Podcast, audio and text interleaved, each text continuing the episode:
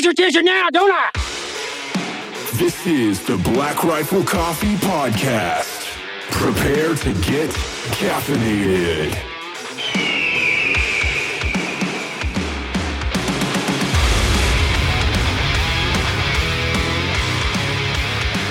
You like to make dick jokes. It's something that you do, Marty Spoken. Dick poop. You were the one that said the other night. It's a go-to, easy it dick is poop like, jokes. It's it's the fallback. It always plays because there's a couple things in life that are guaranteed. One of them is death. Um, the other is pooping on a regular basis. And um, don't don't don't poop shame people by saying regular basis. True, true. Because that's been a really fun conversation that we've gotten into lately. Like. Mm-hmm. I don't care that you've been fasting for seventy-two hours and have gut I issues. I gave you updates every two hours. You did. You did. Yeah. Like, going to keep you going on that. Black Rifle Coffee Podcast, ladies and gentlemen. I am joined by Marty Scoveland Junior and Jamie Caldwell. We're out at the Black Rifle Coffee Ranch. If you're watching this on YouTube and you're wondering, like, why is there such horrific sixties wallpaper in well, the background? First of all, it's not horrific. It's beautiful. It's coming back. We're bringing it It back. Will never change. It will never change. This, I'll, I'll make sure that this wallpaper no. gets preserved until the end of time. Some things should never change. The Liberty Bell and this wallpaper. It should never change. And and all the wonderful animals that we have behind Jamie. We've been, uh, it's the middle of October. It's kind of the busy season for us here at Black Rifle Coffee as there's multiple different productions in tow. We're starting new podcasts. Pretty soon here, Marty's going to turn on the Black, or uh, sorry, the Coffee or Die podcast yeah. in a little bit here. And then Jamie's doing a tow across the United States, kind of, doing a bunch of training. And uh, he's like, hey, I'm going to be in the area. Why don't I come through for a little bit? I'm like, that sounds like a great idea. Because I love it play? whenever you come and hang out because we always play with really fun toys. We typically drink really good booze and they're... Maybe some hunting involved typically. Uh, the only downside is you just have to put up with me, right? He brings yeah, the good so, toys. So he brings horrible. the he brings you're, the good booze. Such an but awful person to have around. Jamie. eh. If you and if you uh, we got these new Beyond Black bags, and I thought that was appropriate since we just got done filming a whole bunch of night vision stuff out at the range here in a little bit. So we did like some promos for the new redesign on the Beyond Black bags. Uh, our guy over at uh, in Salt Lake there, Chris Hunt, who's a phenomenal illustrator, uh, doled up that one. We're doing a rebrand across the entire line of coffees, and we've got a couple more coming out later this year, but I think this is like number six. Because we're about halfway front. through the regular lineup about at this point, right? Yep, we still got... Uh, A K forty-seven Ooh, is I'm coming out. For that one. That one looks that really good. good. There's a little bit of a Sugar Skull situation happening there. It has like Sicario vibes yep. to it, which yep. I really like. Dia de los Muertos. Yeah. And then uh, we're still working on the Murdered Out one. So those are the, the other two that gotta that gotta get out yet. I still remember when we saw that initial lineup last January, this earlier this year, and it was like, holy shit, if we couldn't get any more epic with our branding. This is, I mean, this is it. Like, this lineup is amazing. It looks good. I remember everyone was like, I want you to like see the display of coffee bags and just be like, this is just, that's your first initial impression is like, this is the greatest coffee company that's ever existed just because it's their cool. branding is it, so rad. It draws you in. You know, I mean, the bags when they first came out were great, but you know, they all look the same, black, just white lettering or gray lettering. Yeah. But now... I mean, you see them on the shelf and it does. You're like, what is that? And then all the images and this cool, the the, the vibe that Black Rifle has. I mean, it just draws you right into, oh, look at that bag. I mean, there's some that I grab just because I like the artwork on the bag. I'm like, don't, that, don't that'll look good on my away. shelf. Yeah, exactly. You know? It's like fishing lures. They mostly... They mostly bring in and, and, and catch the angler because he's like, oh, that's a cool color. Like, I have to have that. Whether or not it's going to catch a fish or not, I don't know. But they sell a ton of it because the color looks cool, so... I literally don't throw our bags away. When I get done with them, I have like a file box that I just tuck them away into. It's just, I don't know. It feels like throwing away a piece of fine art. Yeah, you know? but yeah. Is that that bad of a decision though to like pick a whole bunch of different colored lures and bait? Not really, but you know, I've gone back and forth because I, I have. I, I got caught up in the, all these different colors and, and spending time doing colors, but now I'm back to like just pick five. I mean, there's staples in there. You know, for any of you guys that fish, like the green pumpkins, your watermelon, something like an Ajun bug or black with or blue, a black with blue flake. Um, you know, you want to have something in there with some chartreuse, but you kind of cover a lot of them just by having just those staples in there. And some of them are just good natural colors to have. But when you see a lot of, oh, that one's purple and blue and it's got this like green speck. And then that one's got the same thing, but blue speck. Oh, that, that might make a difference. There are certain times where little things like that do make a difference. But for the most part, bass, I hate to say that they're dumb because they have totally schooled me many days out there on the water. Their brain is the size of a pea. And they literally are just lazy. They look at a bait or something that goes by and they go, eat or not eat, eat or not eat. And it's, do I expend more calories trying to catch that? Or is that an easy meal and I'll fill my belly because I don't know when I'm going to eat again.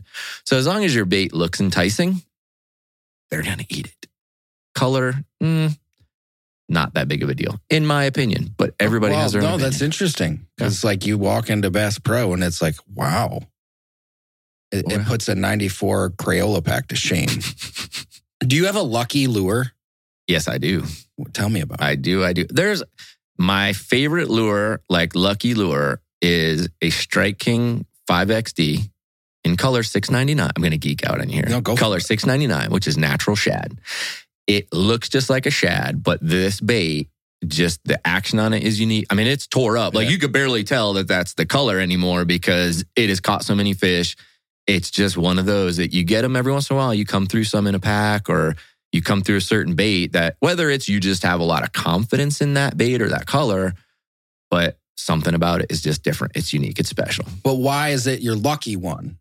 Because I've caught a lot of fish on it. Just a lot. There's not like yeah. one that kind of sticks no. out in your head. It's just like...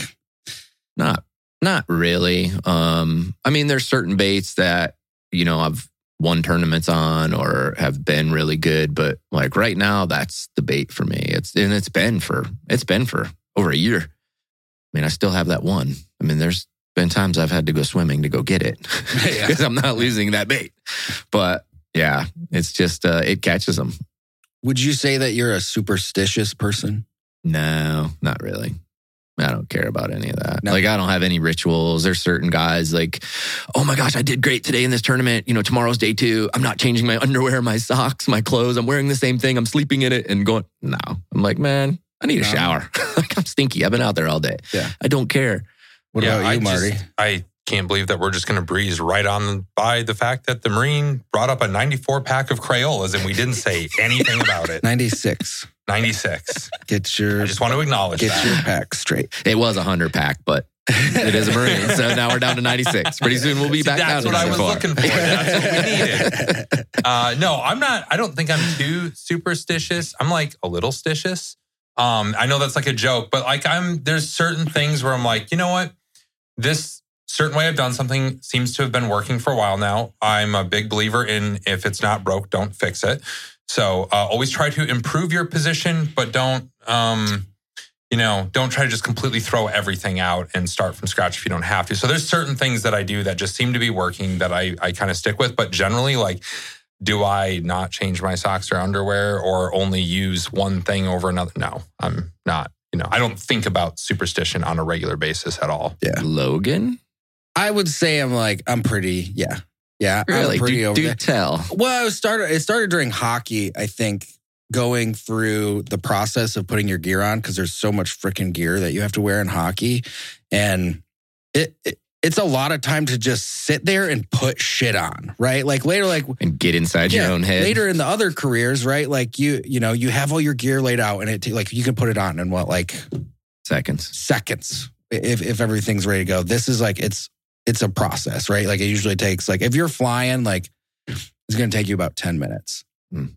And uh, so you just like, as you're doing there, but it's also like the communal time with the team. So you're bullshitting a little bit. And it's just like, I was always very conscious of like which pad went on first, on which what leg, and then the skate. And then like the laces are going to be a certain way. And like, there was never like a washing situation, but it was just like everything had to go on in a certain order.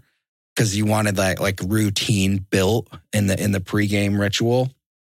And and then I think that carried over, j- just like it just stuck with me in like weird little ways. Like I have a favorite pair of hunting pants. Like I, I yeah. call them my killing pants because like every time I wear, and if I don't wear them, like it, I just, I'm like, why, why am I being so shitty today? Yeah. Or like, why isn't stuff happening? And then I put those damn killing pants on and they get bloody.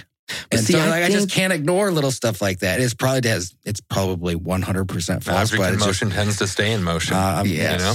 I th- so there, I see that in fishing, but it's if you have confidence in a certain bait, you fish it better. Like you're more efficient with it. You're paying attention more to what's yeah. going on with it.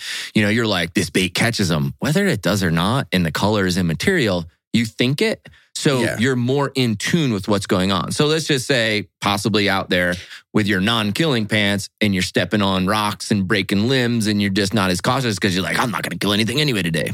But when you got the others on, yeah. you're all stealthy. So, yeah. And it, it, does that make it kind of ipso facto? Those are the better pants then, right? Yes. Like, yeah. Because mentally, the, yeah, the, mentally you're in the game. Is the better right. lure because you're yep. using it better. You're getting more out of it. Right.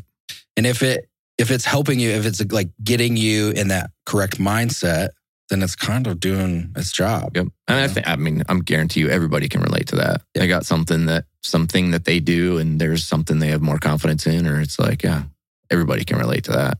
Yeah. The the fishing lure thing is interesting because we we just sat down in the in the kitchen and Jamie busted out this bottle of bourbon, and the level of detail, like how you feel about bourbon and the amount of knowledge you have about bourbon is exactly similar to, like, you know, specifically talking about Evan and his weird coffee nerdism and habits. But it also kind of speaks to, like, I think especially guys who have done what you've done for a living, that personality type of like, I'm going to, if I really like something, I'm going to know, I can't help but know everything there is to know about it. And that also, I've noticed across time that that's a habit of highly successful people, is that what they are interested in, they're subject matter experts on. It's right? no surprise that Jamie was the best at what he did in the military and then found uh, and made it to an elite professional level in a completely unrelated field yeah. after he got out. Yep. And we were talking the other day about other guys he knows that are, you know, they get out and they are uh, leave the military, that were at that level and then are now also at an elite professional level in another sport or another completely unrelated thing. And it's kind of one of those things that's like, you know, Michael Jordan left the N B A and went and played in the M L B, you know, professional baseball. It's like people at that level, I think, tend to, once they figure out what that magic, um, not that it's magic, but, you know, unlock that secret of like, oh, this is how you, you know, which is generally hard work, right? Like fucking hard work, don't quit, you know, a couple mm-hmm. of those things. Like, but they figure yeah. that out and it's like, oh, if you just apply that to anything that you care about, you can then, a lot of times, I think, become extremely highly successful at that. Yep. You know, and I, I think that to to add to that, there is the time that you put into it. Um, so, for instance, very successful in my military career, but I did, you know, to get to that point. Look, I mean, that was that was say at about close to fifteen years in is when I was, you know, I was already at the top level, but, you know, was I at the top of the top level, right? It mm-hmm. took even longer of being there, learning more, going through, you know, more deployments and more situations that you see to really be like, when I was a team leader there, yeah, like, I'm like, holy cow, like I feel like I am at the top. Like throw anything at me. I've seen a ton of now situations yeah. and deployments and whatever, and I can figure it out. I mean, I, I absolutely, what I loved when I was a team leader, I loved when they would give us a mission. Like when we would get a target, it's like, hey, here he is. This is our dude. Here's the house he's at. Like there is no pre-planning of, okay, you know, he may go to this house, this house, and we have these plans on the shelf. Like that's not how we operated. Yeah. It was, hey, he's here. We got to go now. And what I loved was just to look at it and say, all right, where are my helicopter pilots? Get him in here. Hey, can you put a helo here, here, and here? Yes. Let's go. The rest of it, we're going to figure out on the ground because that's what we do. But it happens in this, but it took years and years and years to get to that level. So now I retire, I go fish, right? Now I'm fishing professionally. And I'm not going to lie, man, I was so mentally frustrated with not doing better in tournaments than what I knew I was capable of. Because I'm like, look, if if this was a target, like I will figure this out in a heartbeat. Like, I could get the bad guy. I know what he's going to do. I get there. I see what he moves and I know his next move and I'm ahead of him. I'm like, these stupid little fish. Yeah. I'm like, I'm getting my butt whooped today. And I talked to a really good buddy of mine, Alan Ranson, who was owner of Strike King Lure Company. Um, and, and I vented to him and I'm just like, man, what am I doing wrong? I'm like, mentally, I know I can do this. I'm as good as Kevin Van Dam. Like, mentally, I really felt I was there. I'm like, I know that guy can read the fish, read the environment, read the situations, and he's ahead of the game all the time. I'm like, I can do that. I've done that for the past twenty years in my career. Why can't I do that fishing? And Alan just goes, how long did it take you to get to that level in your military career? I'm like, you know, fifteen, twenty years. He's like, how long have you been professionally bass fishing? I'm like, at that point, I'm like, four? He's like, yeah. You know how long Kevin's been professionally bass fishing? fifteen, twenty years. So, and I'm like, oh, light bulb. I'm like, okay, I got it. But I'm still frustrated. Like, yeah. I know I have that capacity. So it, you can you can definitely be there and, and you know, but you got to put in the work, you got to put in the time, and you have to learn and be in a bunch of different situations, whatever it yeah. is, whatever your sport is, whatever, you know, your love is, your passion is. There's no shortcuts. You just got to hammer it. There isn't. There really isn't. I, and it goes back to like, I, I I can't ever remember who was the original person that I heard say this. I know it's come out of Tom Davin's mouth a few times, but that the way you do anything is the way you do everything. And so, like, for you, who's who's reached the the top element of what your profession was, you have to do that in every other thing that you're like pursuing from a career standpoint. There's just no other acceptable answer for you mentally than the best. Like, I have yep. to be the best. And I think that that like says so much from a like what are you like a growth standpoint of like figure out how to be the best, and then like you'll, that'll transcend into other areas of your life and just make it a more enjoyable experience in general. Yeah. I don't know. I think, I mean, we were talking about this earlier today. I kind of uh, subscribe to this idea that you have to pick two or three things that you're going to give everything that you have to at, and that other things that are a part of your life will necessarily have to not get the same amount of attention. You know, like I, I think that. And there's, I don't think that you can be at an elite level. I think you can be um, competent in a lot of different things. Competent, you can be even professional at a lot of different things. But to be like truly elite at something, I think it takes, I mean, you look at like, you know, elite athletes or guys that did what you did, any people that are at the top of what they do, they devote, I mean, how much time did you devote to fishing compared to what you were doing uh, in the military at that time? Like, Did, right. did you spend as much time fishing as you did on the pistol or rifle range at that point? Mm, like I, actual I, I hours mean, measured? Close to. Probably yeah. not as much, just because I'm already done with one career and I've already, you know, deployed a ton. So no, now I mean to at be, that time when you were coming up in, in the unit. Right. And, oh, oh yeah. Know. I mean, when I was, when I, when I was getting out, so I... I turned professional. I mean, I fished my first professional tournament. I was still in. Mm-hmm. So I was still active. I was still in um, when I quote unquote, you know, turned professional. Um, and and I was, I, I was putting in as much time as I could. Like I remember, because mm-hmm. at that point I was working in our research and development section. So I, I kind of had a desk job. Um, you know, I was working on night vision and all this other stuff for for the guys. And a lot of times I was sitting at my computer and I'm like, oh, I got a tournament, you know, coming up in two weeks. So I'm like on the internet, you know, yeah. and, I'm, and I'm researching lakes yeah. and patterns and different stuff. So, I mean, I did, I put in a lot of time, uh, you know, to get to that level. So I, I did, uneven knowingly, now that you say yeah. it, like all the effort and every, all everything that I did to get to the point I was in the military, I was, I was building that same machine mm-hmm. to do that fishing. But what I would say is, you know, after I got out and even now, like, you do, you have to almost pick and choose, you know, you, I mean, you got to be married to something. And if you want to be at the top level, you have to dedicate a lot of time, yeah. but we got to balance all that. You know, now I'm, I'm so busy with running my tactical training company and fishing and, you know, doing stuff with Black Rifle Coffee Company and consulting and family. And, you know, we're building a new house and, I'm, uh, you know, you're so spread thin yeah. that it's like, yeah, my last There's stuff tournament. You probably turn down because you know oh, yeah. you're not going to be able to put right. the effort into it that you yep. want to put into something that you're going to give any time to, yep. you know? Yeah, my last I tournament, imagine. I just kind of showed up. I'm like, no practice. You know, I mean, I got a couple days of practice beforehand, but then I even had to leave practice. Luckily, it was close to home. I had to leave practice one day and go home for something because I had to handle some other business.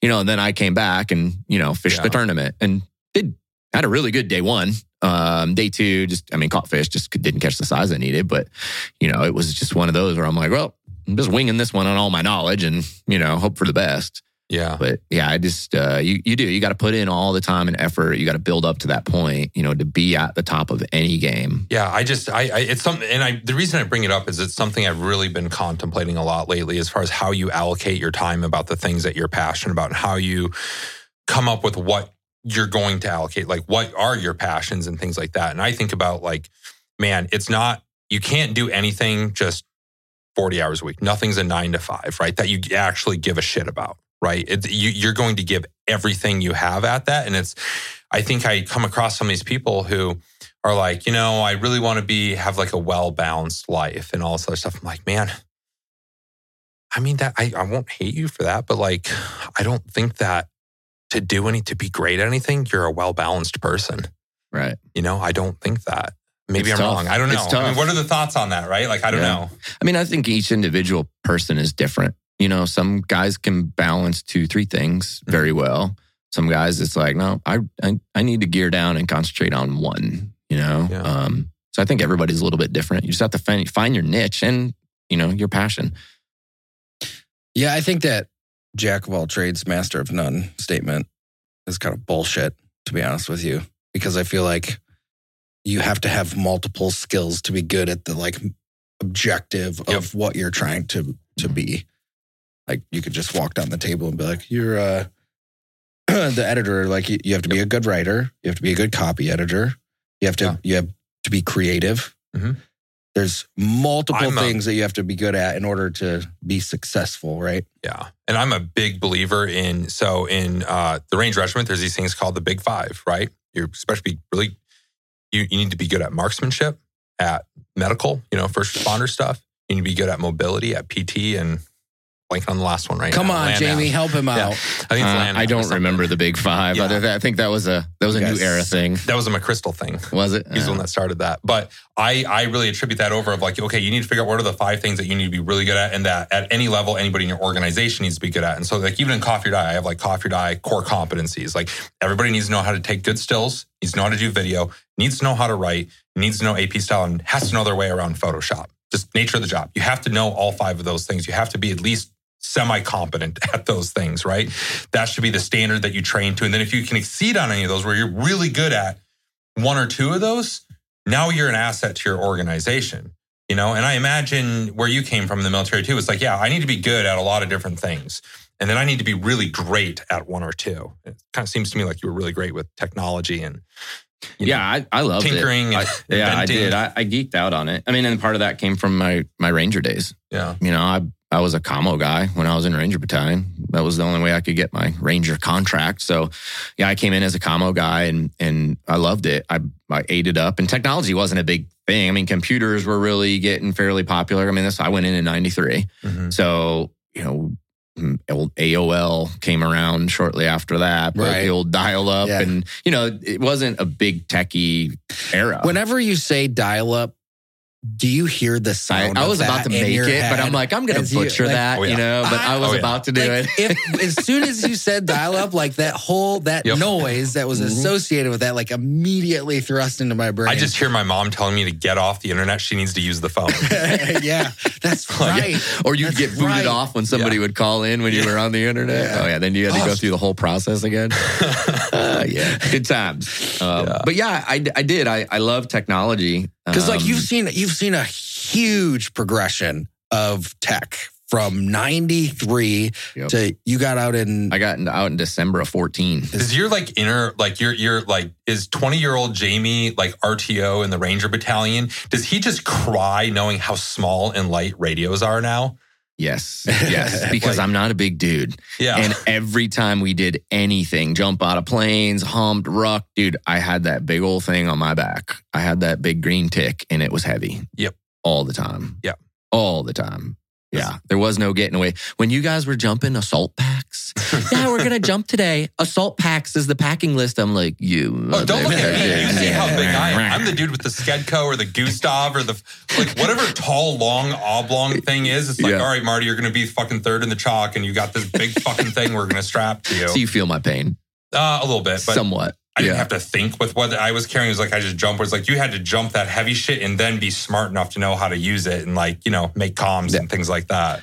So I think you had it harder still. uh, but yeah, I, I do. I love the tech. And then, you know, when I got, uh, got to the unit, saw a lot of stuff change, you know, from my first Afghanistan rotation in oh one through to Iraq. You know, we really started to see technology starting to ramp up, um, kit changing. I mean, it, it was, it was a, it was, it was a great era for me to be there, not only for just the technology, but the kit, the gear, the tactics, the way that we just adjusted to every operation. And there were times even in Iraq, you know, I mean, we were, I did ten deployments to Iraq from oh three to twenty twelve. And just every rotation was different. It wasn't like, oh yeah, we're back at the M S S or, you know, we're always here and deploying out of here and doing Baghdad stuff. And yeah. we called it Baghdad SWAT, or, you know, early on. It was just hitting hard and full rattle battle, you know, green green machine, we also called it. Um, there were times I was doing low-vis stuff, you know. I mean, in between two Afghanistan rotations early on, I was in Bosnia. So I'm over on the border, like sitting in a cafe watching these freaking war criminals who, you know, it, at any moment, if they knew who I was, would have just pulled a pistol out or a gun and just drilled me right there and continued eating their lunch. Um, but you had to blend in. You had to do a different stuff. So um, it was kind of cool, just all the different missions that we did and, and the era that I was there, what I saw. This is, I think, an interesting segue point to what we were talking about for this episode, the idea of selection and selecting the right kind of person, you know. And we're, we just spent, what, twenty minutes talking about, like, these personality traits, right? Jamie, I'm like fascinated with the little bit you kind of taught us about. You, you've been through a lot of different selection processes or school, schools, selection mm-hmm. processes, all that sort of stuff. And you've been cadre at uh, some of them. What is, when you when you think about personality traits and the um, right, you know, finding the right person for an organization, any organization, mm-hmm. what are the things that you're thinking about? Yes. And before you say, answer that, we, we just give the break, like you... signed up in ninety-three. Yep.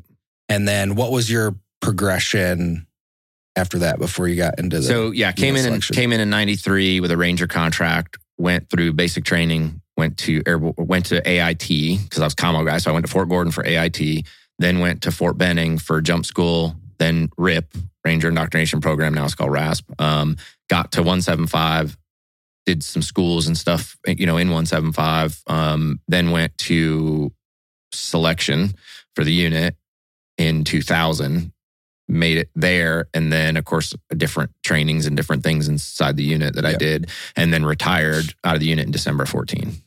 Yep. So that's kind of the, yeah, the nutshell, down and dirty. Um, but, you know, as far as what, what I, what I see and think, you know, it's, It it depends. You know, I mean, it, Ranger regiment's a little bit different because most of the guys that are coming to Ranger regiment are are younger. You know, you're eighteen years old, right out of basic training, or, you know, you're um, whatever they call it now. Um, for eleven Bravos, you're one station training or whatever it's called. What, O S I T, yeah. Yep. Um, so you're right out of that. You know, for me, it was a little different. Of course, it wasn't much longer in the Army. Like another thirteen weeks was my M O S training.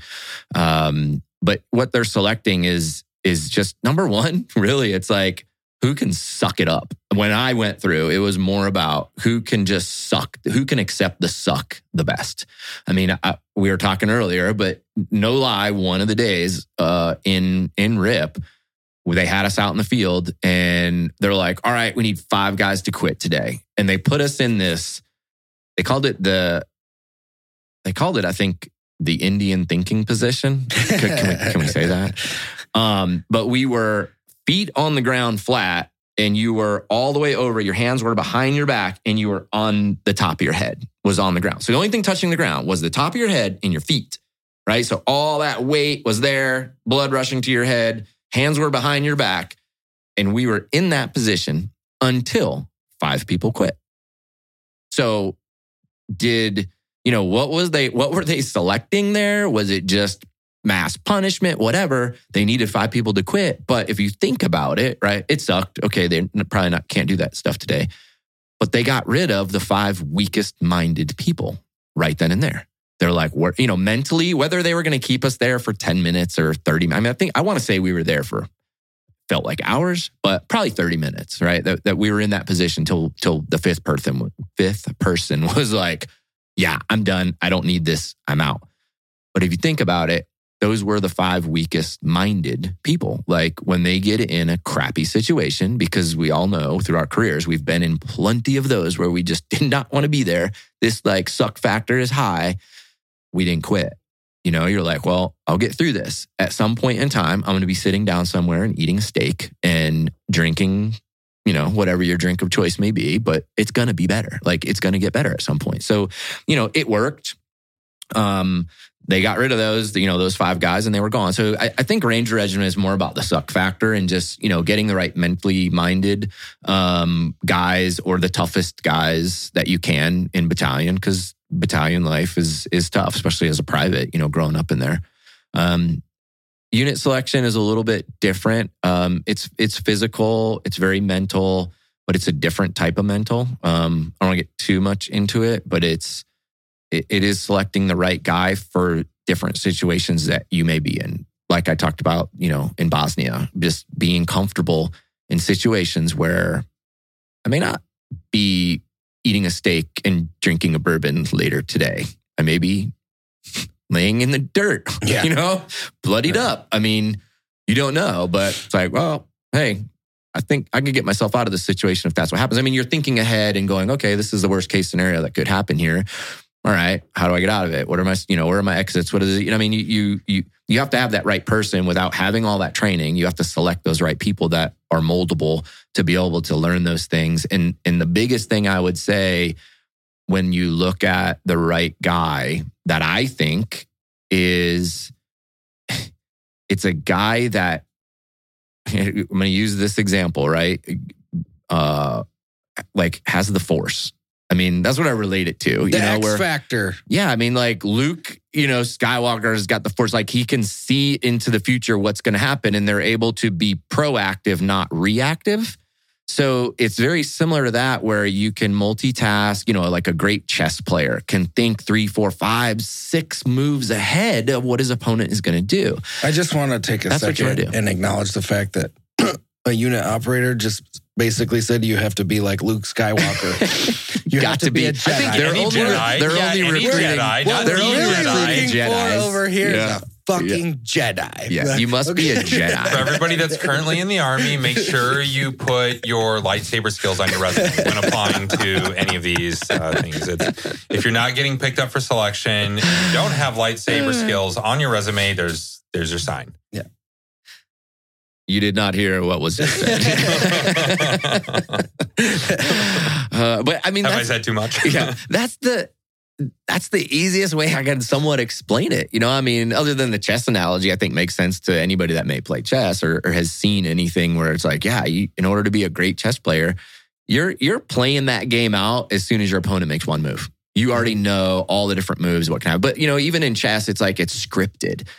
That player can only make so many different moves because it's set on a board. Like when you're talking about missions and things I've done and been on and where I've been in the world, like uh, there are too many millions of scenarios that could happen in an instant. So, you know, it is, it, it's, it's being, and this was, so one of my, one of my uh, in, instructors when I went through the free fall course um, had basically summed it up. And he's like, look, whatever you were doing in free fall and things that we do, he's like, you need to be proactive and not reactive. If you're reactive to something, then you're already behind the timeline, you know? And and and I even, I use that analogy when I talk about and teach like uh, shooting stuff, like from concealed carry, you know, for a lot of people that come to my classes or, you know, everyday carry, that's kind of their main thing. Like, hey, how do I get better at shooting my pistol? But their situation is an everyday carry situation. And I'm like, look, don't get hung up on, you know, everybody's hung up right now on this like sub one second draw and, you know, I got to get my pistol out and get on target in sub one second. Like I'm a man, right? I could do this. Who gives a crap? Like you could have a two second draw, but if you're a paying attention to your surroundings. Get your face out of your damn phone, right? And pay attention to what's going on. You're already ahead of the power curve. So instead of now, I'm like, oh my gosh, there's bullets flying. Whoa. And now you're reacting to what's happening. You're like, whoa, this dude that just walked in here looks a little shady. He's reaching for something. You're already ahead of the power curve. So it doesn't matter if you have that one second draw. You're proactive in reacting, you know, in attacking that situation. So okay, I'm gonna get off my soapbox. Well, no, here, what, what, can I get some more of this delicious uh, yes. bourbon? Yes, bourbon you can. Sidebar. So uh, this is a very special bottle for you, yeah? It It is, most definitely. So I just... That's so much. I just taught a class. You good? You oh, yeah. I'm going to um, pass this down. I, I just taught a class prior to coming here. Um, well, I was at actually at Shooter Symposium prior to coming here, um, which was... which was an awesome time, awesome event. Um, I thank those guys for having me out there. But um, I was in Oklahoma teaching a a pistol class. Uh, was kind of, was a concealed carry. Uh, it was for um, I'll give a I'll give a plug here. So C C W Safe, um, they they're they're a sponsor of mine. Uh, I've, I've known those guys for a while now. They they hook me up, you know, and take care of me on the fishing side. But I, I promote their stuff. Um, so C C W Safe is a concealed carry insurance, um, and it's for anybody that's everyday carrying and law enforcement guys. But it it protects you if you ever get into an incident. So if you had to draw your pistol and actually shoot somebody um, to protect yourself, your family, whatever, save your own life, they are there to protect you, because we think like, hey, I was in the right, like everything I did, you know, I, yes, I, I was in fear for my life. This guy drew a gun on me and I got the draw on him and, and, and took care of the situation.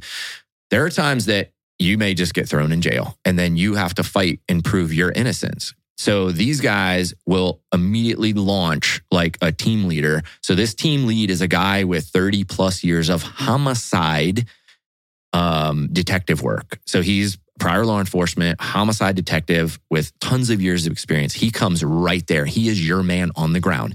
He is then going and getting all the local lawyers. He's then getting a private investigator. Like he knows what to do and he's gathering all the intel he needs to plead your case. So the local lawyers know the D A, they know the process there for wherever you are, but they send a team out. They'll help you with bail and getting you out. I mean, they're going to be by your side with a lot of heavy hitting lawyers and the right team to make sure that you get through that situation. Because no, nobody thinks about it. You know, you're like, oh, I'm just carrying, I'm carrying a gun every day to protect myself. Well, what happens when you have to pull that gun out and use it? Like you just, you just killed somebody. You know, are you a, are you ready to fight your own case and handle this whole situation by yourself? No. Does anybody you know, are they able to do that? It's like, no, well, I have a lawyer, but he handles my speeding tickets or, you know, that's not the dude that you want. So that's what these guys do. So anyway, they they had me up there. I was teaching a class with them and two of my students, a couple law enforcement guys that that came through my class, they knew I was a bourbon dude and we got chit-chatting on day one about my favorite bourbon.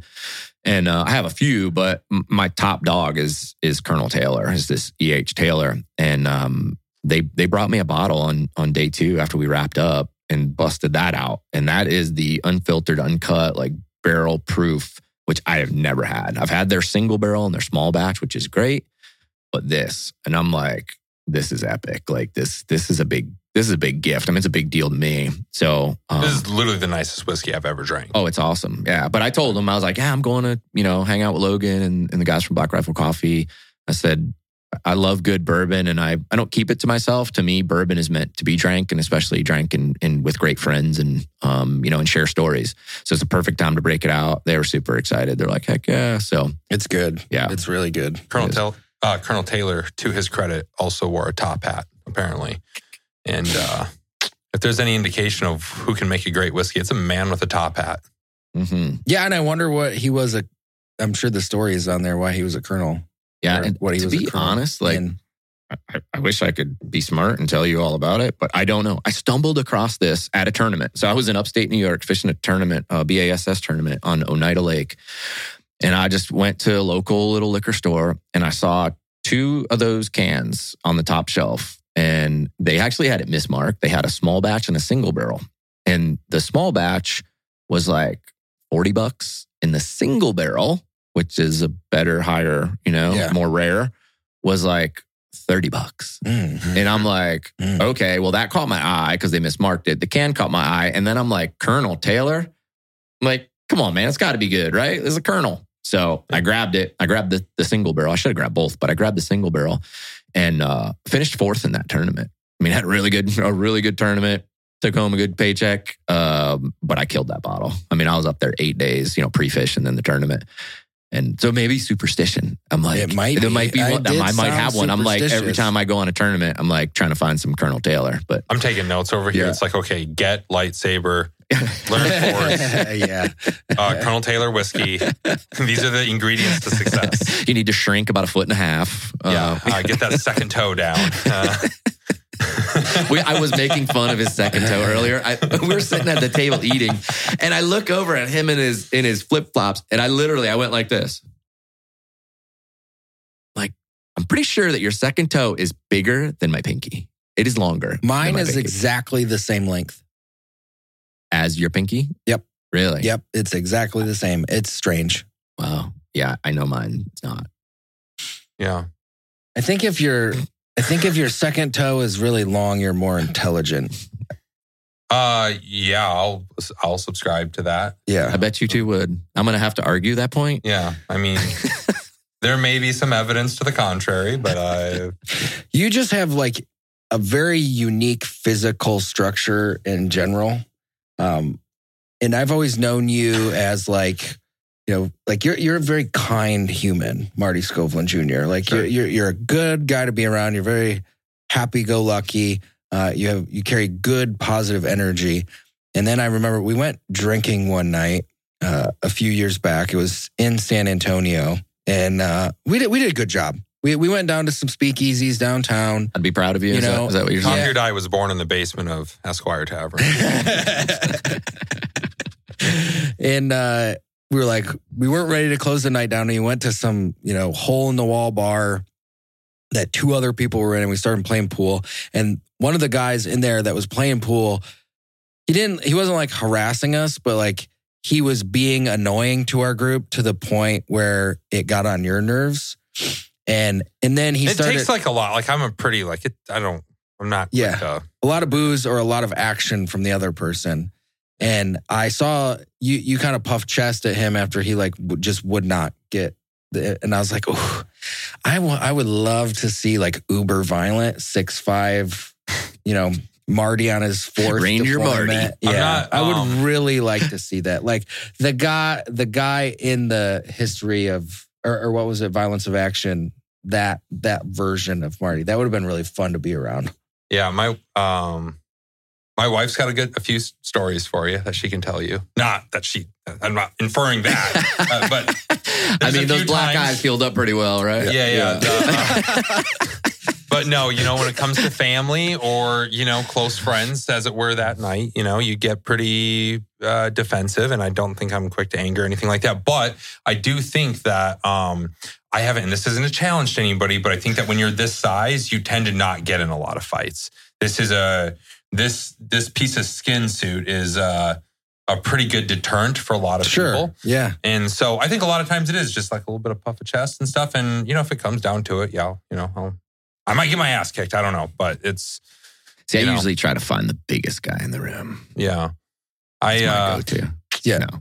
I'm, a, I'm, a, I'm always a happy guy. Like, yeah. there's... You're also like Evan and you have that like Napoleon complex a little bit too, though. Don't get me angry.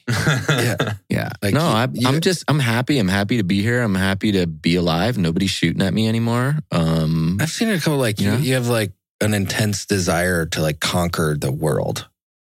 It's not just like be the best. Every, it's everybody like, doesn't. Well, and I, no, I, no, they for sure don't. yeah. Oh.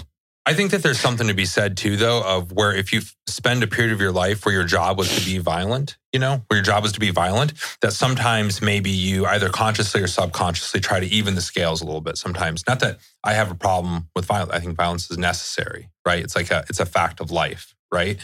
But I do think that sometimes you try to balance those scales a little bit or, or just be like that more well-rounded Um, I, I don't know. I don't know what I'm trying to say right here. Well, well, but I think I like. I think being the bourbon's nice. Kicked in. I think I like being nice, and I think I like getting along with people, and you know, yeah, it's for me, it, it's the awareness that uh, quote unquote evil people will use violence to maintain and establish power. Mm-hmm. And the only, really the only way to combat violence is to be violent. Yep. With violence. Like that is the, that is the conundrum we live in, in our former professions. And um, I think you just kind of have to admit that that is the way of the world.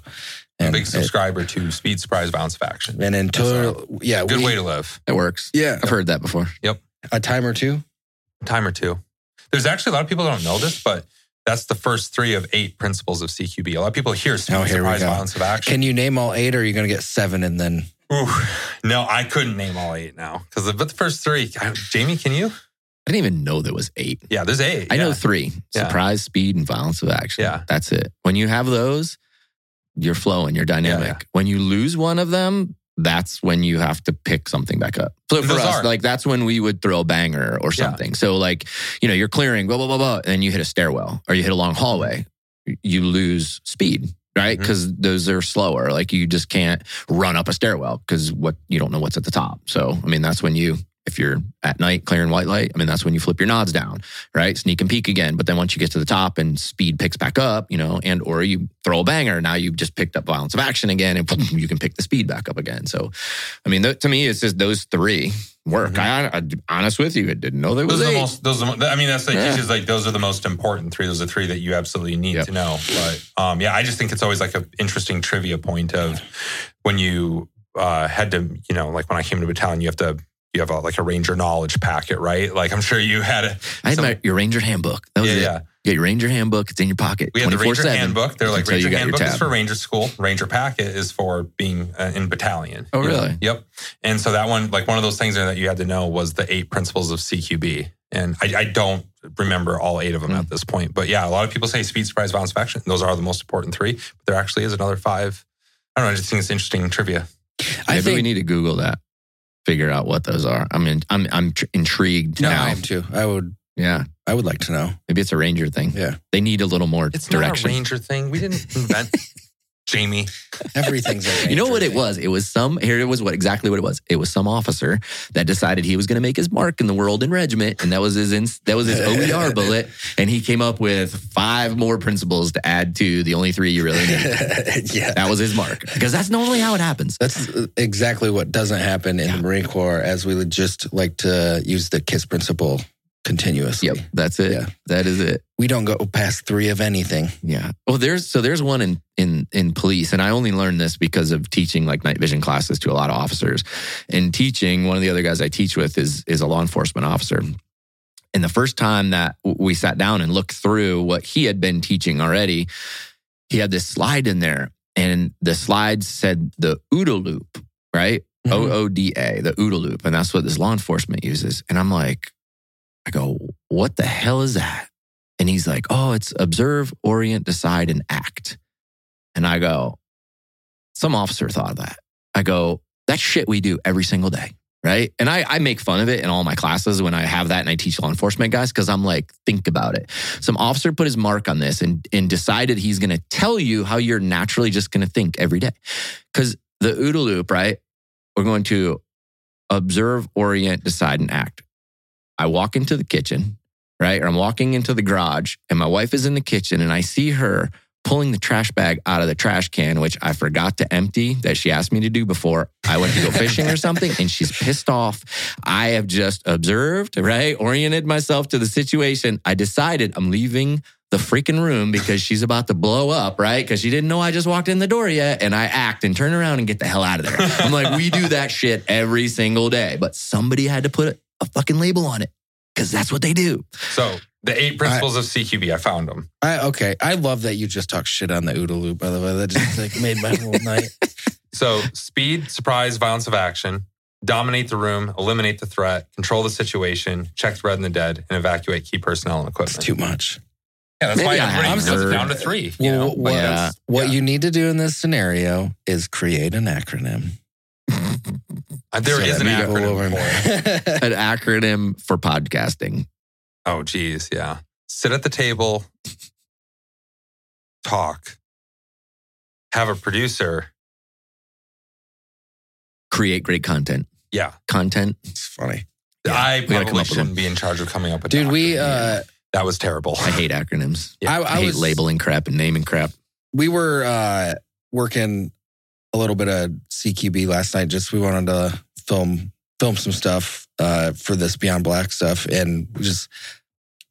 It's one of the most interesting elements of warfare and combat to me because it's just, it's like, it, to me, it's kind of the pinnacle for these three principles that we're just talking about. Like doing uh, a clearing operation in a confined space where you have to flow and move and communicate. Like it's, everything has to go right as fast as possible. And you, like your principles and how you flowed and worked through it. Like it's so interesting and like immensely difficult to master. And it was just kind of, it, I just nerd out on it a little bit because it's so fun to do. And Evan talks about it a lot and I always just like perk up whenever he does and work in that, like eliminating the statistical probability of threat. But it seems like that's one of the most difficult tasks that you can possibly try and master. And to see it done really, really well is is beautiful in a way. It's like listening to Beethoven. It it is. I mean, it it's awesome. I love it, and I and I love. I don't. I, I teach it only to like SWAT teams and stuff, like the guys that need to know it. Um, there's definitely you know haters, right? Uh, civilian guys that all want to know it and want to come to a class and take one. Like I, I just don't teach it to civilians. I just don't. If a guy wants to learn how to clear his house, that's different, you know. But for for civilians just to learn how to do dynamic C Q B, I just don't. I don't see it there. There's a whole nother conversation. But anyway, right? Some people are going to hate on that. Well, um, I mean, it really is the most difficult. I mean, you think about these kind it, of uh, elements of combat, right? Like, like the most base level one oh one is just your basic react to contact, right? You know, like that's the most basic yeah, react infantry. Contact, break contact, you know, all those field, basic infantry yeah, you know, drills are easy. Yeah. yeah. Um, and, and then I think after that, it's like, you know, you go into like, okay, how do you do an ambush? There's only so many ways to do an ambush, right? That's a pretty, pretty straightforward thing. And then you start getting into these higher levels. And I think C Q B, and I think there's levels to C Q B too, because the way a conventional army unit does it, vice the way, uh, Uh, a ranger does it, vice the way you guys did it is, I mean, I got, uh, we were talking the other night, um, my uh, first deployment, you know, I think rangers, they do a lot of C Q B. It's, you know, mm-hmm. we train it more than probably anybody but, you know, our older brothers. Um, and I think, you know, that first deployment I went on and I got a chance, they came over and asked for a detail. It was uh, over at the M S S there. And they asked, you know, some guys from uh, your old unit came over and asked for a detail. And it was like, oh, and it, they need us to go unload pallets again or something like that. So me being first deployment, brand new ranger, you know, I'd been in battalion for like fucking six weeks. They're like, Marty, fucking you and the other new guy go over there. And then also I was like, oh no, you need your kit and your fucking safety lines and your rifle. Oh, okay. What? All right. This detail probably gonna have us do like be the dummy for their dog, their dog team or something like that, right? You know, that's happening. Put on before. The bite suit, big yep, guy. Exactly. Run. And then all of a sudden it's like we're doing a fam on little birds and stuff, and they just needed extra bodies to go work through a problem or something like that. And we go and fly across the Tigris over. I think it was the Tigris on that side. Go fly across there and hit this like empty building. And I'm like a brand new fucking Ranger private. And you guys, are, I can't keep up. And I'm watching this. And you're when you talk about like a ballet or an orchestra, like that's literally what it's like. It's so beautiful. And you're like, man, this is so much more efficient. It's it's nobody else does it like this. Nobody else, you know. It, yep. it, it's incredible, you know. And I, I literally couldn't describe it with words. Just yep. how it is. You know, but here, I mean, it is. Part of part of the the weeding out process in O T C is C Q B. So when we go through and get to C Q B, that's where we lose the most guys in O T C because that's where you have to have the force. Like you have to be able to multitask. You have to be able to think ahead because everything's happening so fast. Like we don't stop. The flow never stops. Where other organizations, they come in, they move to their points of domination, mm-hmm. they figure out what they have, then where they're going next, and then they collapse and move there. We never stop. The feet never stop. Like you're running through the target the entire time, right? To dominate it as fast as you can, keeping surprise, speed, and balance of action. So we you have to be able to process information fast in order to do the C Q B the way we do it. And Tom Spooner actually summed this up the best way, because, you know, when I was in Ranger Regiment, I didn't do C Q B. I was a freaking commo guy. I watched the eleven Bravos do it, right? And I got in on some tape drills and they would, you know, show me some stuff, but I didn't do it. I never really? did it. Really? That, yeah. That's not, that wasn't something just everybody did? No, no, huh. no, because I was a commo dude. Like, I was with the headquarters. I was with the the commander or the X O. No, like, they don't come in the target. They don't, you know, and so Is there was no Is that still need. the case? Uh, I would say they got a lot bigger by the time I get there on commo medics and fisters learning it, because there were so many situations where we'd end up in a in a block party in Iraq where you're just, there's too many buildings to clear and you need lottie-dottie everybody, yep. you know? And I can see that, definitely. And so they yep. definitely, I think, got more, but did they get it to, were they as proficient as like the line guys? No. Right. You know? And that's, that's where, so we lose a lot of guys because it's very dynamic. It, it flows. You have to be able to process a lot of information quickly, um, and multitask, you know, inside your brain of what's going on. But the other side of it is that you get, you, you, we get to keep guys working together on the same team for close to two years. Yeah. Where in Ranger Battalion, you're only going to get to a certain level, because think about it, Marty. Every couple of months, you're getting a new guy on the team. So you get to a certain level working together as your fire team and doing C Q B, and you guys are rocking. And then guess what? Oh, we just got a new guy. You're all the way back here again. Yeah. You got to get that guy up to level. We get a guy on a team once about every two years, and he's already coming out of O T C, so he understands how we do it, right? But he's still behind the power curve. Like, you come out of O T C and you think like, oh man, I'm rocking. Like, I'm flowing with C Q B. And the first thing that I used to do that I got from my team leader when I was a two I C, when we the, we get a new guy on the team, we go through and, you know, hey, all right, welcome to the team, blah, blah, you know, hey man, glad you got here, the whole nine. And the first thing, training thing we do is we go down to the shoot house and we do C Q B.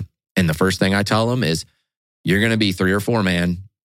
Don't take a shot unless you have a shot completely wide open. This is a little different than what you did in O T C. And they are. They're just hanging in the back trying to hang on. And their eyes yeah. get open. I mean, mine did when I first got to the team. I'm like, oh my goodness. I'm like, I thought we were fast, you know, in O T C. And it's like, these guys are flying because they've been working together for two years doing a ton of C Q B. And I imagine a lot of internal S O Ps and things that you just, that are internal to your team. Well, it's, your... it's what's kind of cool and unique is it's internal to a bigger group. It's not just the team, because yeah. when we, when, when I would clear, like in combat, I would enter with my team, but there are two other breaches and two other teams. By the time we were done, I wouldn't have my team with me. It'd be like one guy from another team, two guys from another team, whatever. Because when you come in, right? You, the biggest thing is you, you come in, you clear, but then it's, it's three sixty degree security and find work. There's always a door somewhere. There's somewhere to pull security. So if I'm clearing and I come through this room and another team's coming in from another way, and I see like somebody from that team going over to that door, and I see guys already going there, I'm like, okay, where am I closest to? Where am I going? So you're just jumping in a stack somewhere because the flow is just going. It's fast, it's dynamic. So you're just jumping in with whoever. So we all work together quite a bit and we just flow together. So, you know, you, you, there's not, I mean, everybody works the same. I don't say there's S O Ps or anything. I mean, we we we do it all the same. You just jump into whoever and you just continue to flow and it just happens, you know, nice and fast and smooth, fluid. And that's how you you dominate it's, it. But that, it's that's beautiful. Yeah. And that's dynamic, you know, and, and, and what's funny is talking to and teaching a lot of law enforcement guys now. When we do talk about C Q B, the law enforcement guys are so hung up on pieing corners and slow, methodical clearing. And I I have to explain to them like, hey guys, here's my viewpoint on it. Do you do dynamic? And ninety-nine percent of them say, no, we don't.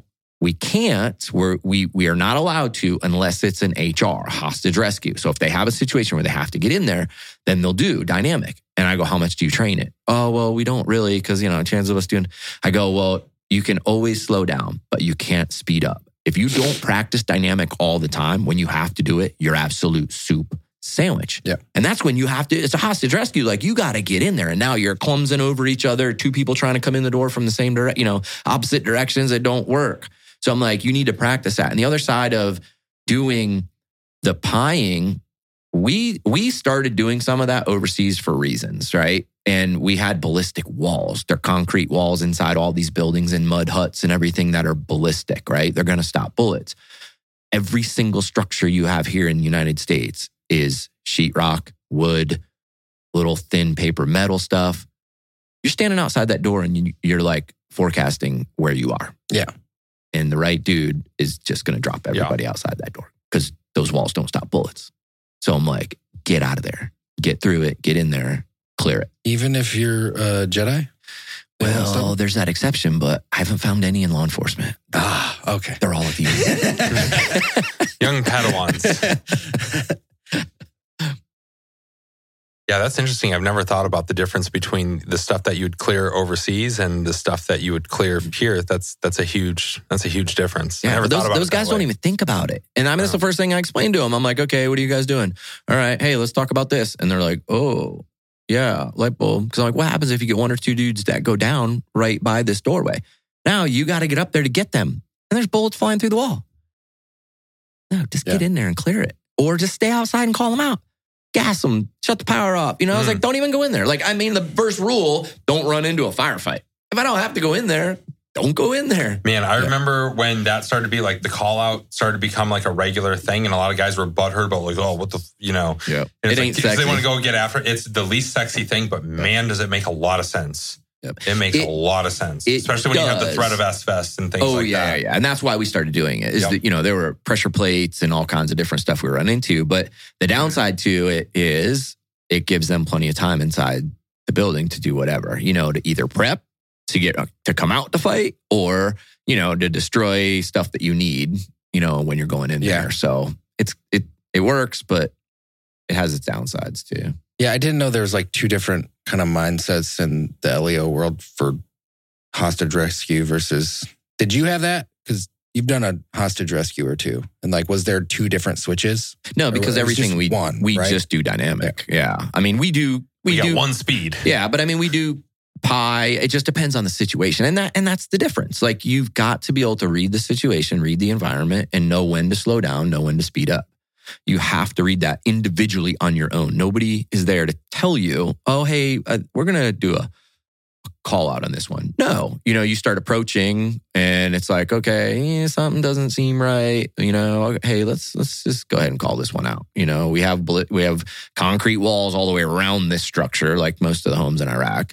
Then you just sit outside there and the Terps on the bullhorn, you know, come out, everybody. And even then, there's been many a times where there's still one or two dudes hiding yeah. in there, you know? And sometimes God it's, bless those dogs that go in and yeah, root them send out. Send the dog first and with the yeah. camera and yeah, you look. I mean, it, yeah, we have all the tools that law enforcement pretty much has. I mean, some of the teams don't, right? There, mm-hmm. There's tons of budget issues and they're well, well, well way un- underfunded. Yeah. There is no doubt. Um, but yeah, I, I mean, I, I that's where I, I really enjoy teaching those guys. I mean, I, I enjoy sharing all of my knowledge, everything that I've learned, and it feels that I'm giving back. You know, my dad was in law enforcement. He retired after thirty-five years. My grandfather was in law enforcement. My brother-in-law retired out of law enforcement. You know, I got a lot of law enforcement friends. I'm super pro-military.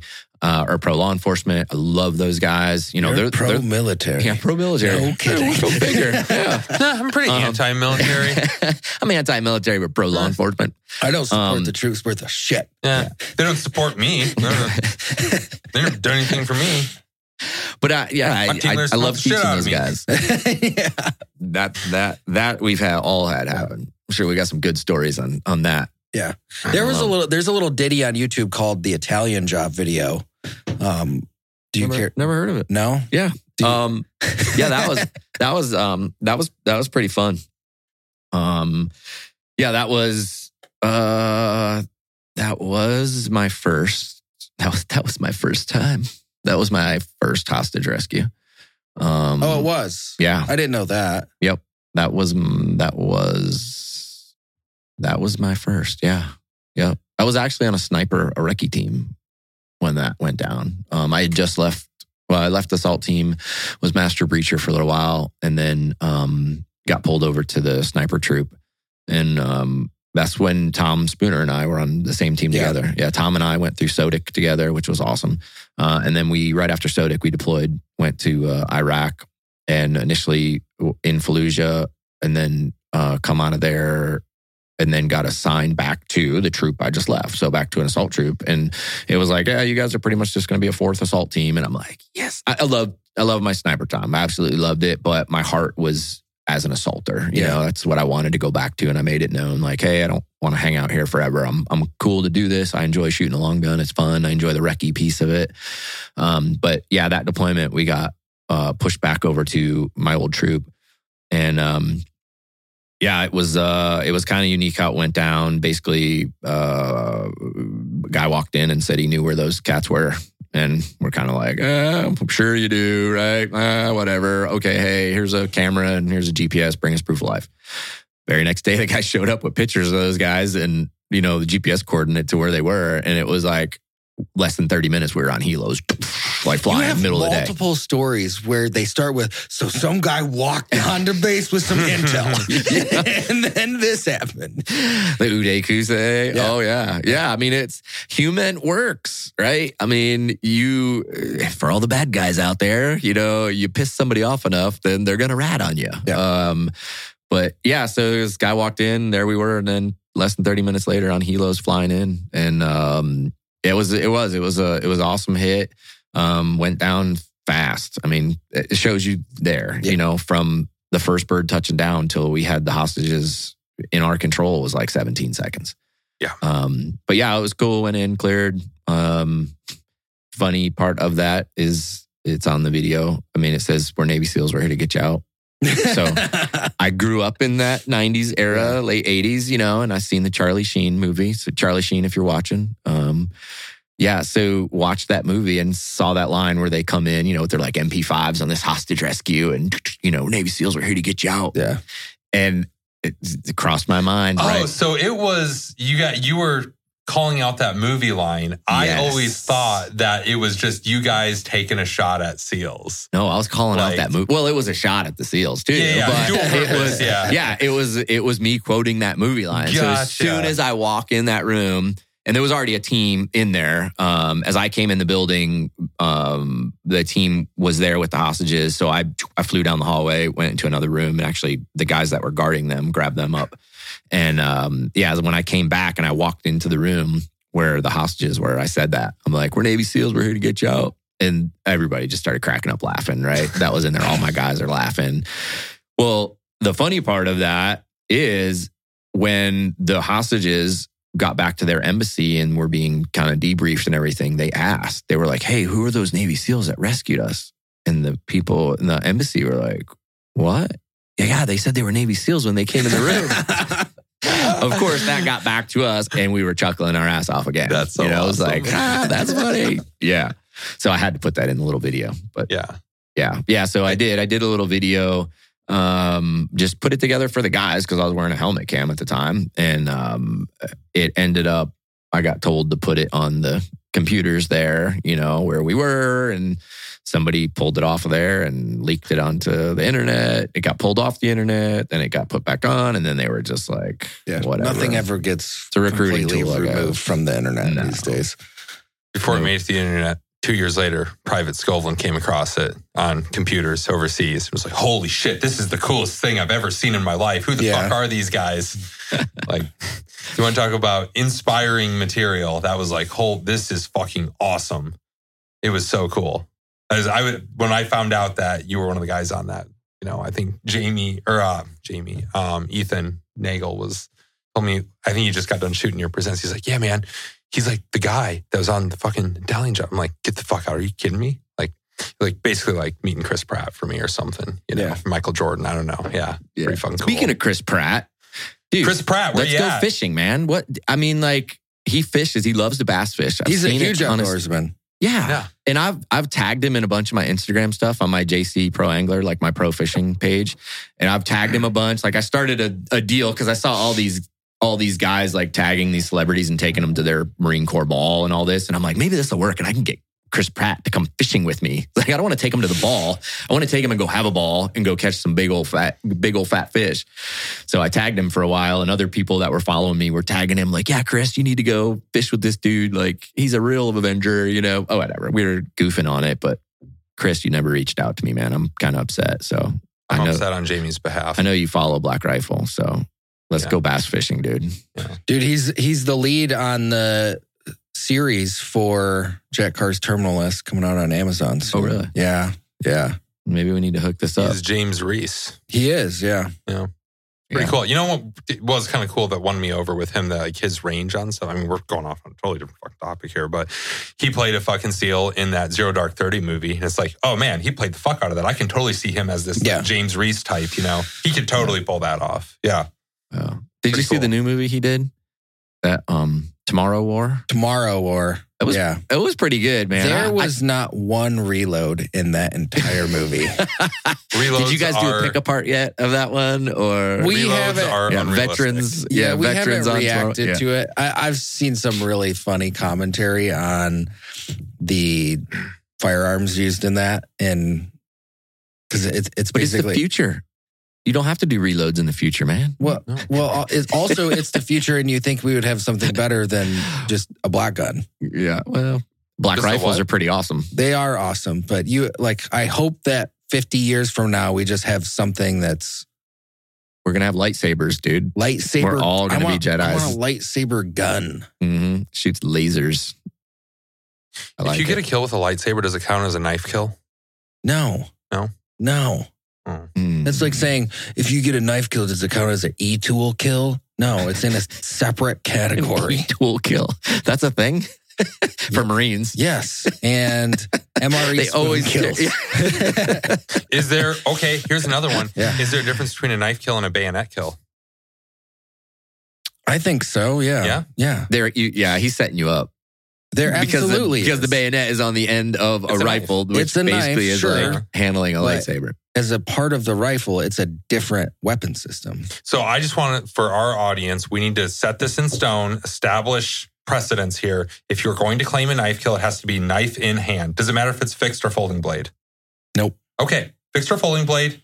Knife in hand, cannot be attached to a rifle, cannot be electronic or Jedi in nature, must be made of some sort of earth material. What if the guy's earth, a Jedi? Material. Does that change things? Yeah.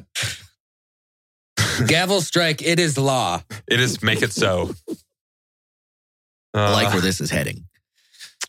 Yeah. But we're, we're doing important work over well, here. Well, we're yeah. getting into like your territory a little bit. Is like, what are the, is there any like crazy, crazy stories that involve weapons or implements that are not normally used in combat situations? I once killed a man with a pencil. Did you? No. Wow, John Wick. I did not. No, I am no John Wick. Did he kill your dog? I hope not. I love my little new puppy. I got a new puppy.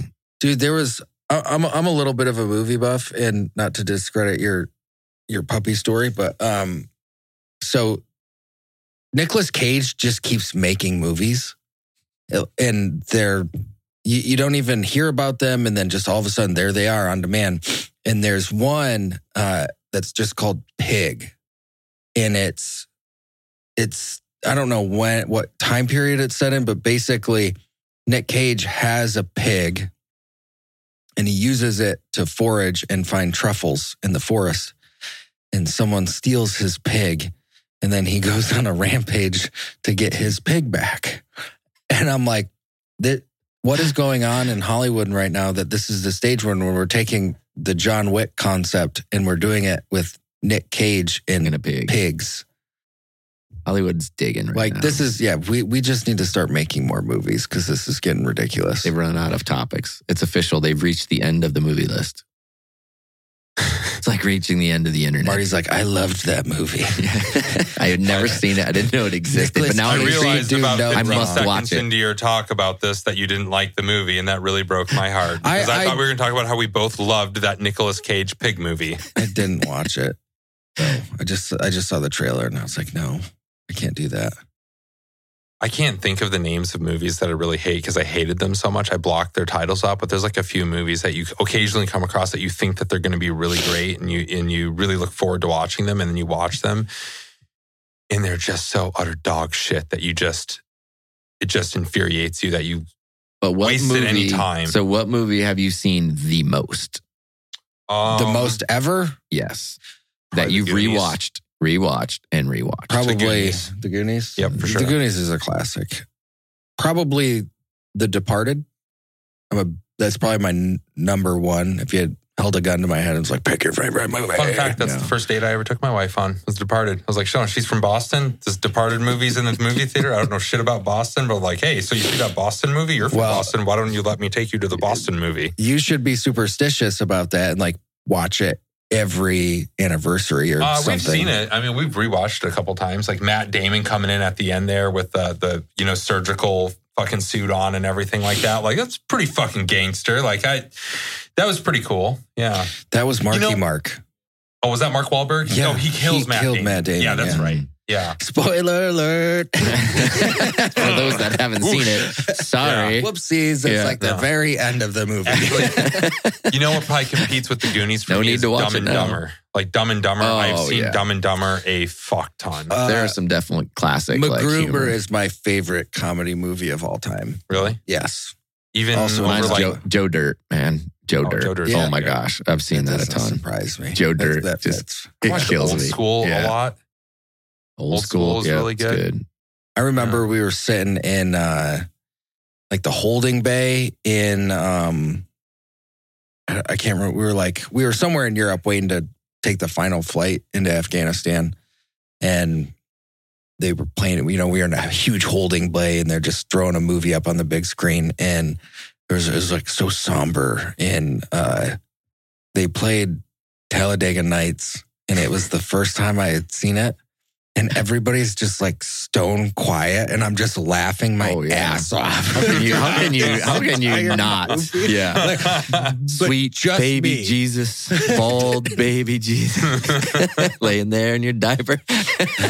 Like, so good. I can watch pretty much any Will Ferrell movie and be very entertained. Oh, like yeah. even if it's like the fifteenth time I've watched it, I can. Will Ferrell's a funny guy. He cracks me up. Yeah, I want to. Put some M and M's on some spaghetti noodles and drizzle it in oh, man, chocolate cool. syrup right now. Just listen to you say that. We watch Elf every yep. Christmas. Every it's year. It's on multiple times. Yep. Yeah. Every year. It's a classic. That's like a, if we have yeah. any traditions in my family, it probably is watching Elf during the holiday season. Like yep. we don't, we're not big on tradition. We fucking watch Elf every year. Yep. Every year. That's us. Yeah. That's a that good and a Christmas Story. Yeah. Christmas, Christmas Vacation is. Yeah. Uh, the day after Thanksgiving, mm. our family gets in the holiday spirit by watching Chevy Chase. Yeah, mm-hmm. yeah. I'm more of I. I, I kind of signed with Jamie on the uh, A Christmas Story. That's yeah, it's classic. classic. It's, it's a super classic. It's a classic. This has been a classic podcast. I think it'll live in infamy as long as people listen to podcasts. I don't think podcasts are going anywhere. No, they're not. Yeah, that was a good one. Dial up went away. We're here to stay. Jamie Caldwell, like thank you for joining us. It has been an awesome time the last few days. Marty Scoveland, a pleasure as always. Always, yeah. Yep. Thank this you. Is the Black Rifle awesome. po- the, this is the Black Rifle Coffee Podcast. Thanks for that bourbon. Yeah, let's do this again.